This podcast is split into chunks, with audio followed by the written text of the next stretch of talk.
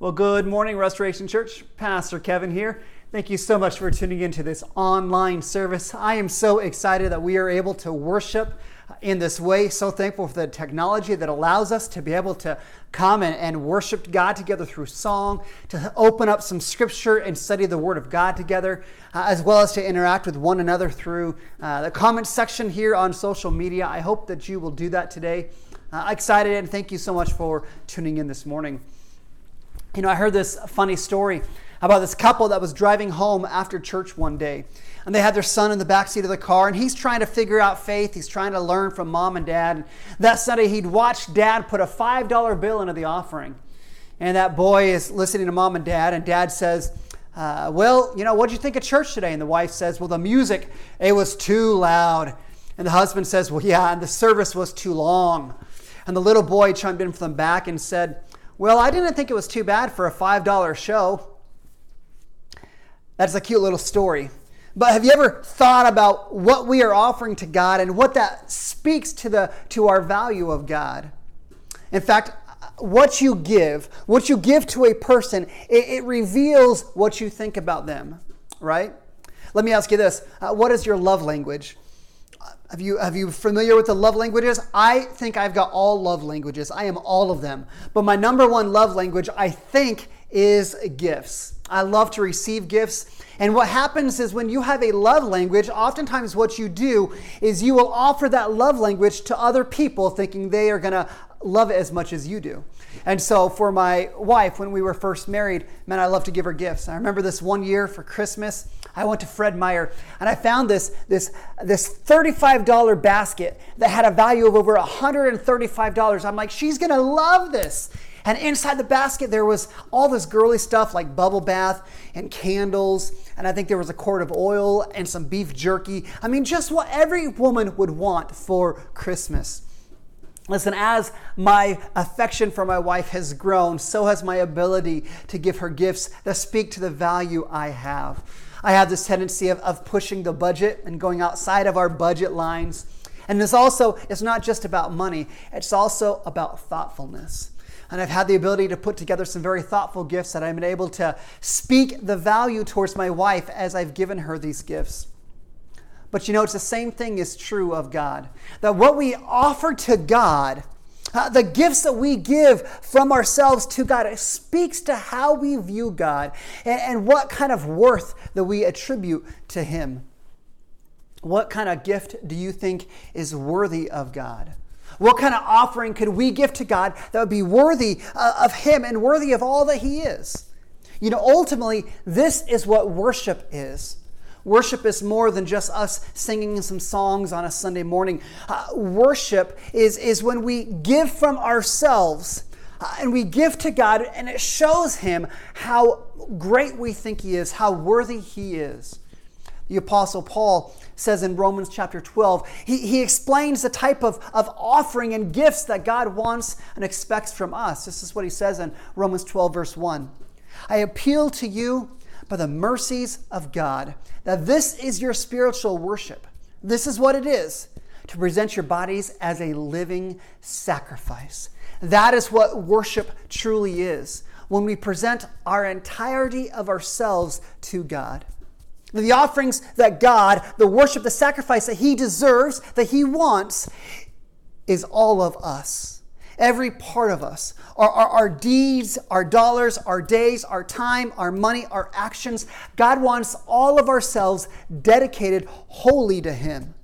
In fact, I heard it said like this a pastor said, Love is not what you feel, love is primarily what you do and how you give.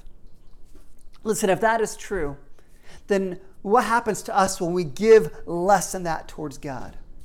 What happens when we don't give God our best? Will God accept that offering uh, despite the fact of how great He is? Listen, this morning, if you have a Bible, we're in the book of Malachi.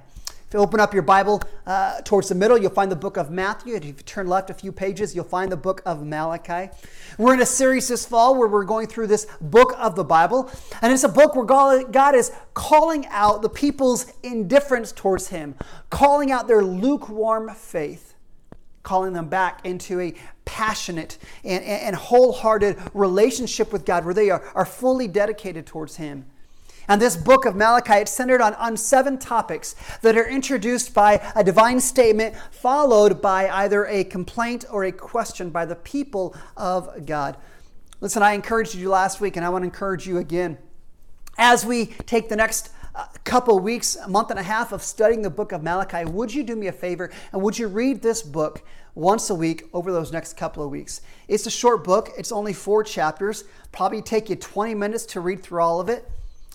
I want you to read this book because I want you to, to hear the challenging truths that, that Malachi has for us. But above that, I want you to hear that this, at its core, is a love letter from God to us, full of hope and encouragement. Last week, as we started the book of Malachi, we saw how, how God chose us and how God's choosing of us is the greatest evidence that He loves us. And that is something so important for us, especially during times of our life when we don't necessarily feel God's presence, we don't feel His love around us. We need to be reminded that He chose to love us, He chose us. Today, we're going to introduce the, sep- the, the second topic that Malachi is going to give us in this book. And it deals with what happens when we give less than our best to God. What happens when our worship becomes half hearted? When our offerings to God are more based on convenience and what's comfortable instead of acknowledging how great and worthy God truly is and what He truly deserves. Listen, in this text, there's going to be some strong language, and it's designed to, to cut to the heart of an apathetic people to help us to understand that God deserves nothing less than our wholehearted surrender and worship towards Him. So he starts in verse 6 and he's going to he's going to remind the, the people of God that uh, of who God is and that God is worthy of all worship. Here's what he says verse 6. He says, "A son honors his father and a servant his master." And that's true. That's that, that's true. And God says, "Well, if I'm a father, then where is my honor? Again, last week we talked about how, how God is a father and how God has chosen us. He has adopted us into his family. So he is our true father. In the nation of Israel, they would have been uh, very uh, knowledgeable about the Ten Commandments. They would have been huge for them, especially that commandment that says, Honor your father and mother. And if earthly children are to honor their father, how much more should we, as the children of God, honor our heavenly Father? So God says, if I'm a father, where's my honor? He says, next, he says, if I'm a master, where is my fear? This word fear doesn't mean to be afraid. It means to have a, a, tremendous amount of respect. It's highly respecting God for the position that he is in. Again, as a master has authority over his servants, God is saying, Where is my respect? Where is my obedience? Let me ask you this. They have these two pictures of God as God is a father and God is a master. Which one of these is closer to how you view God? Typically, we have a pendulum and we kind of swing back and forth on one of those sides. Or maybe for you, you view God more as a father, where He loves us, he, He's compassionate towards us, He's tolerant towards us, He's gracious towards us. Or maybe on the other side, maybe for you, you view God more as a master, where God's in charge. He gives us orders and we obey because God's the boss, and, and that's kind of our relationship. Ultimately, we need to hold these two truths in tension.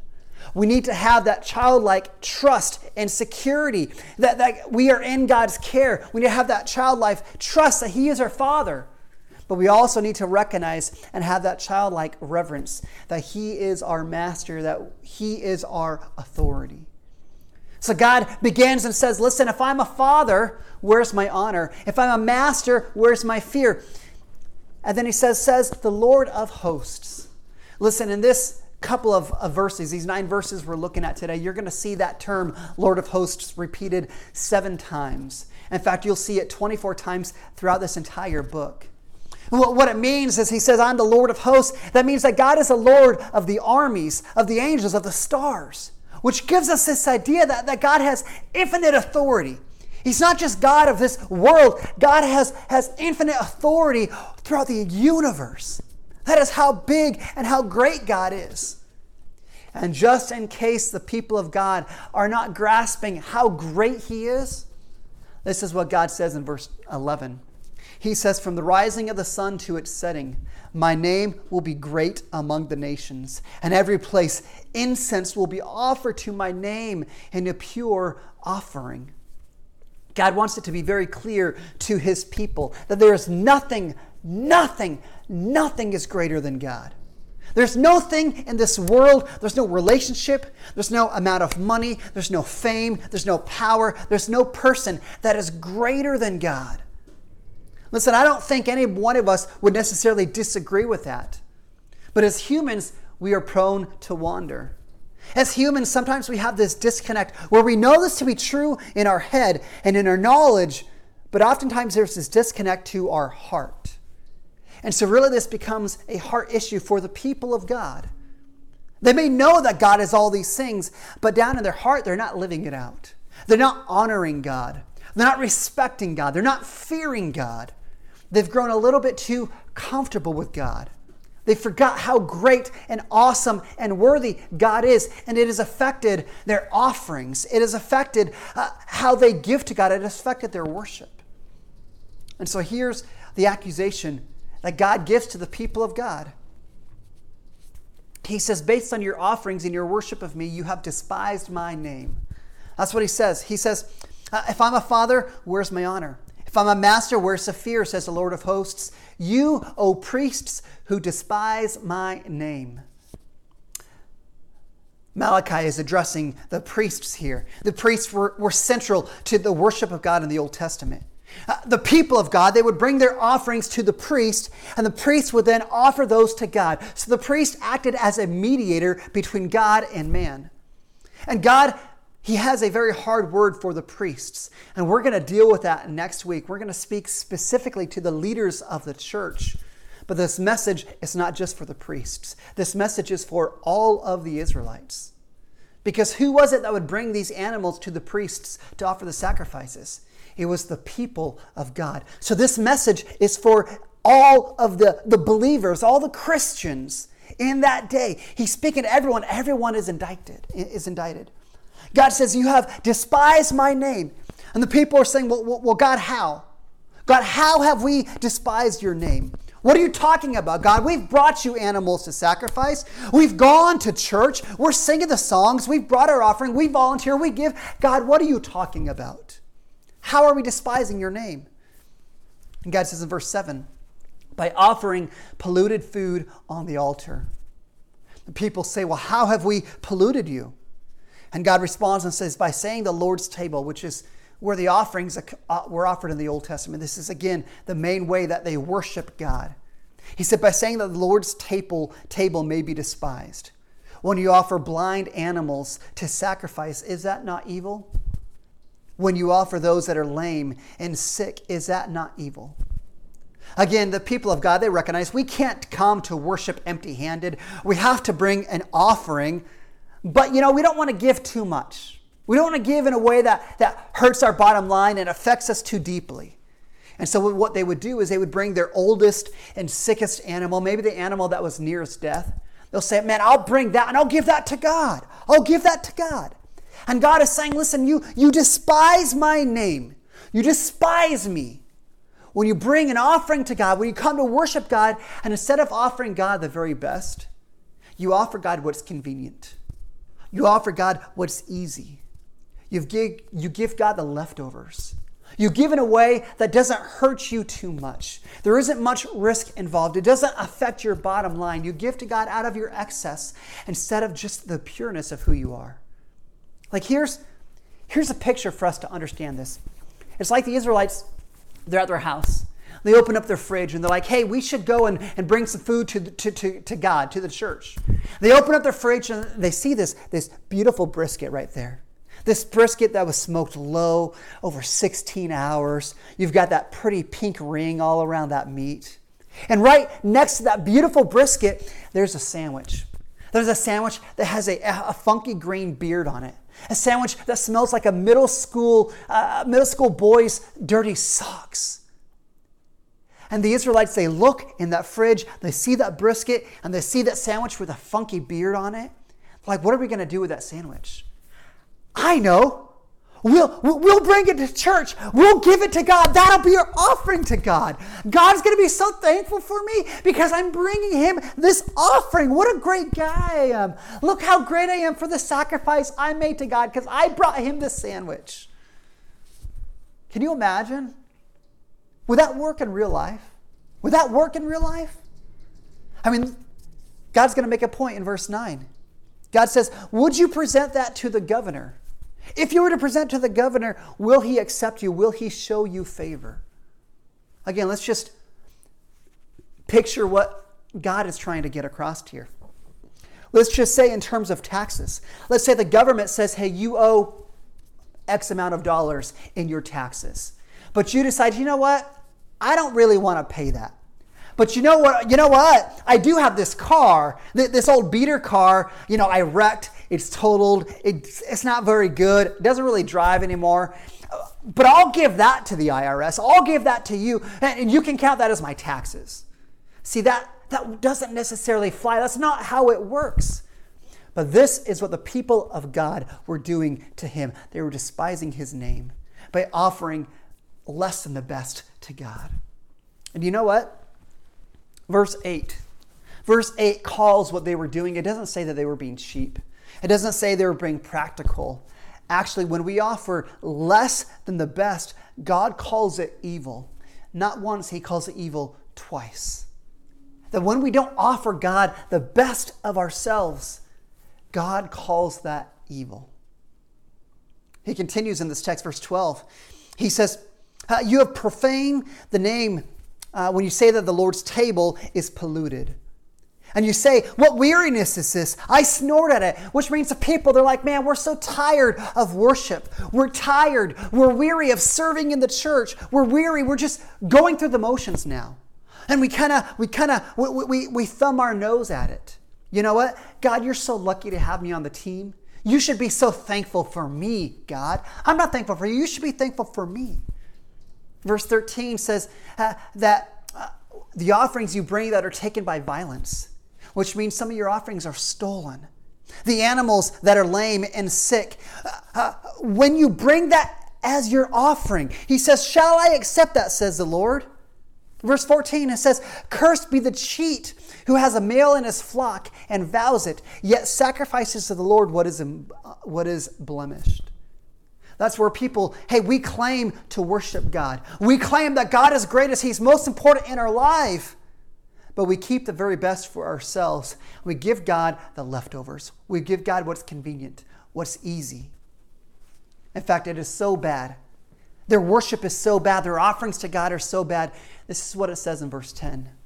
God says, Oh, that there was one among you who would shut the doors that you might not kindle fire on my altar in vain. I have no pleasure in you, says the Lord of hosts. I am not accepting an offering from your hand. God says essentially, shut it down. Shut it all down. Here, the temple is the, the central place for worship in the Old Testament. This is where the people can meet with God. But they have so dishonored the name of God by their offerings, by their worship that is so fake and half hearted. God says it doesn't mean anything to me. Might as well shut it all down. You see, there's a message that God wants to get across in this text. That what we offer to God, it reveals how we feel towards Him. That what we give to God, how we worship, it reveals how we feel towards Him. And this is such a hard word because here the people of God, they're offering cheap sacrifices. They're half heartedly worshiping God. Their offerings are easy, they don't cost anything of themselves. And God calls that evil, that it is rejected. Now, I want to pause for just a second because here we are in 2020. Here we are, we're sitting in our comfy seats, and it'd be easy for us to judge the Israelites to judge their worship. To say, why would you offer God the lame and the sick animals God deserves better than that. And we feel like in our day and age, we're better than them. But are we? Are we truly better than them? You see, this word is not just for the Israelites, this word is for us.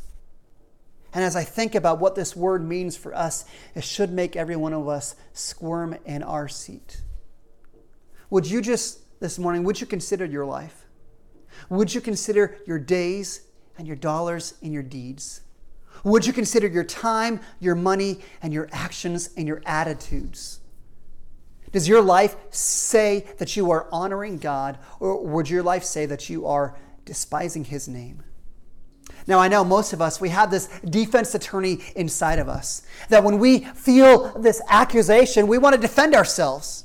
And we're ready to state our case. And like the Israelites, we'll argue with God God, how have we despised your name? I come to church, I bring my offerings, I do those things. Listen again, let's understand what God is trying to say here. It doesn't matter what you say. Because if God were to look at your life, if God were to look at the way that you live, at your motivations, what does your life actually say about what you are giving to God? Who gets your best? Who gets the best of your days, the best of your dollars, the best of your deeds? Are you offering God your very best? Or are you giving God leftovers? What's convenient? Has your worship, has your relationship with God become weary? Just another thing I've got to do. Are you passionate in your worship or are you just going through the motions? just going through the motions because I'm a Christian and this is what I'm supposed to do. See, there's a way for us to live that is hard, a way that honors God, that gives him the fear that he deserves, and the way there's a way for us to live that is convenient and easy, and that way despises the name of God. There's one of these ways that is right, and there's one way that is evil. The question is how you are living your life right now. Is that honoring or dishonoring God? Listen, I'm not talking about these things because it's fun. I'm not talking about these things because I want to. I'm bringing up these questions because I love you. And I'm asking you to consider your heart, to consider your motivations, to consider, to consider your deeds, your dollars, and your days. Consider what you are giving and offering to God. Are you giving your best? Or are you giving God what's convenient and what's easy? Whose kingdom are you truly invested in? Because I tell you what, when I think about Restoration Church, I don't want God to look at Restoration Church and say, you know what, those offerings, that worship, that's nothing more than leftovers. I reject it, shut it down because that worship isn't genuine. That's not what, that's not what I want to hear God say about us.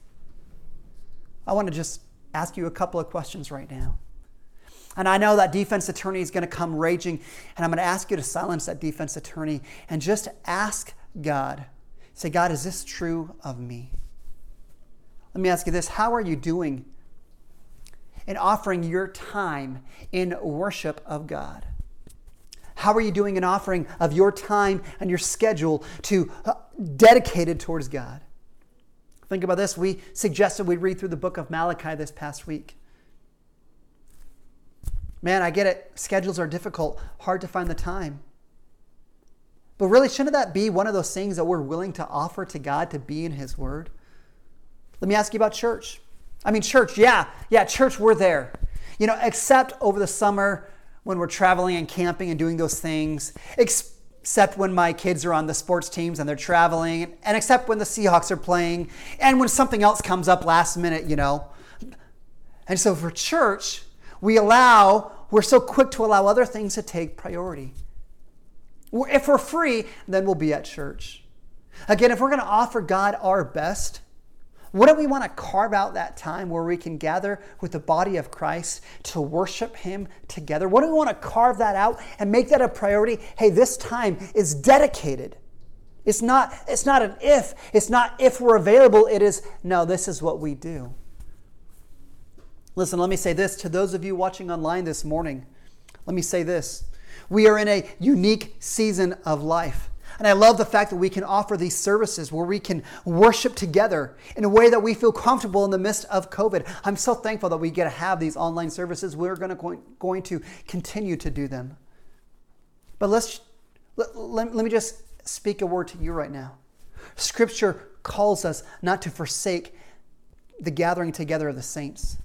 Scripture calls us to observe the one another's in Scripture to love one another, to serve one another, to bear one another's burdens. Just because we are in COVID, just because we're worshiping online, does not mean we're off the hook from being the church, from being the body of Christ. This past week, Yakima County moved to, to phase two, which means that you can actually now have five people in your home and you can worship with them together. Listen, I'm asking you, would you continue to be the body of Christ from uh, watching these videos online? Would you invite someone in and, and watch these online services together that you could serve one another, encourage one another, pray for one another, and continue to be the body of Christ even through these online services? Let me ask you this another question. How are you doing in offering your service to God and your, your, your service to the church?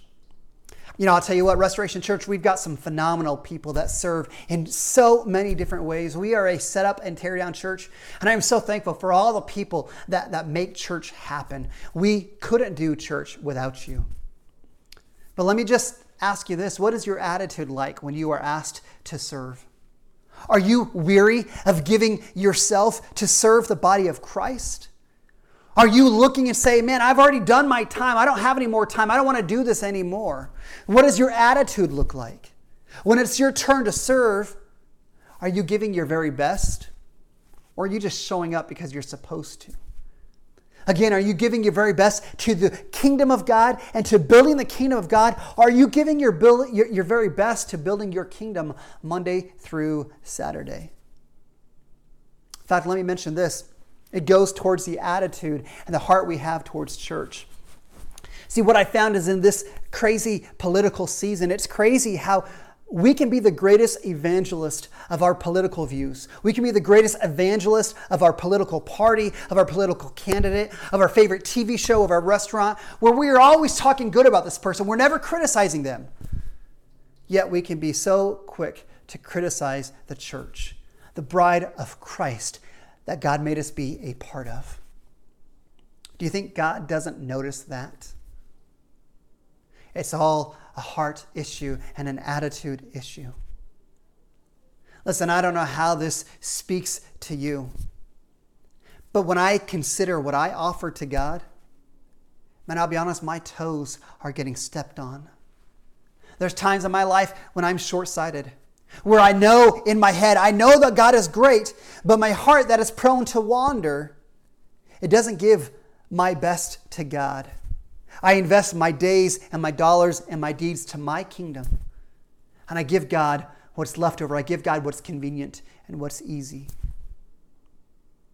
And if you're in that situation, we could end this message right now.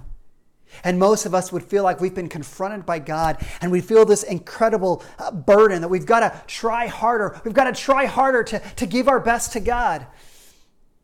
But here's the thing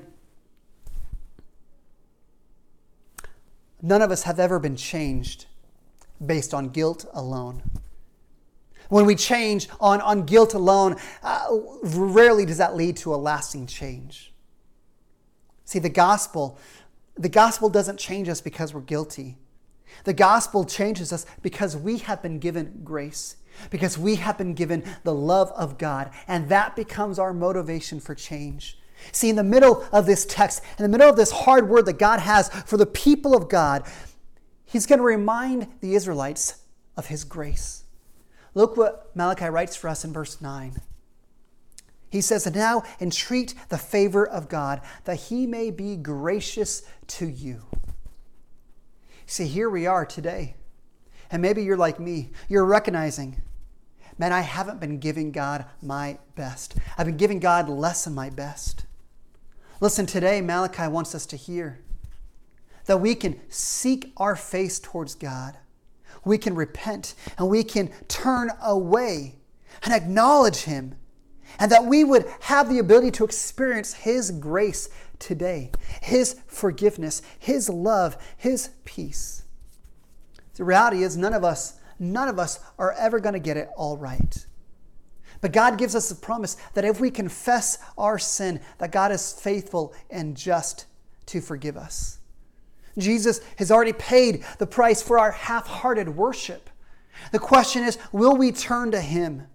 Will we turn to him and say, God, I'm sorry for my worship. I'm sorry I've given you less than the best. Would we repent and make a decision today to turn and determine in our heart this week to give God our best.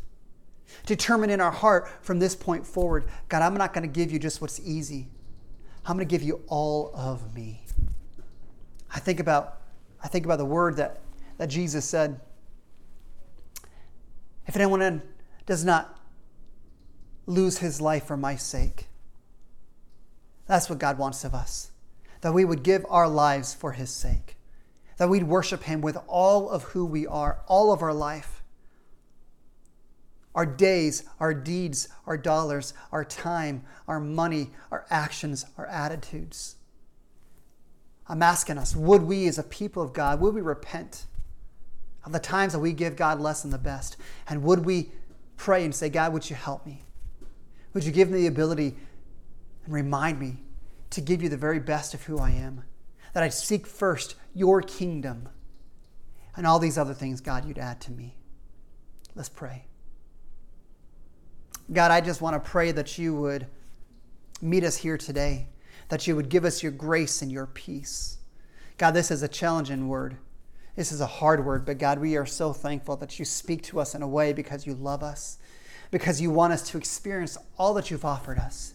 You've offered us abundant life. You've offered us, us peace and joy. You've offered us forgiveness. So, God, I pray today that we'd silence that defense attorney we wouldn't allow Satan to fill our minds with justifications about how we're not that bad. But God, that we would acknowledge the times that we give you less than the best. And God, I pray that today, today, that we'd be honest before you and just confess that. God, I'm sorry. God, I'm sorry for how I've held on and given my best for me and how I've just given you what's left over. God, I'm sorry that I've treated your church in a way that, doesn't give you the honor that you deserve. God, I'm sorry that I've, I, have i have worshiped you in a way that doesn't show you that you are glorious and worthy. Because, God, you are. God, I know this to be true in my heart. God, I pray that you help me to believe it in my heart. Lord, I pray that as a people that we would make a decision today, that we would dedicate ourselves fully to you that we'd present our lives as a living sacrifice, where all that we have and all that we are would be dedicated to you, that we'd give you the best of what we have. And that God, you would use that. You would take that to use that to bless the kingdom of God, to grow the kingdom of God, to grow the church. God, I love you and I praise you. I thank you that your grace is sufficient for us today. Jesus, I ask this in your holy and precious name. Amen.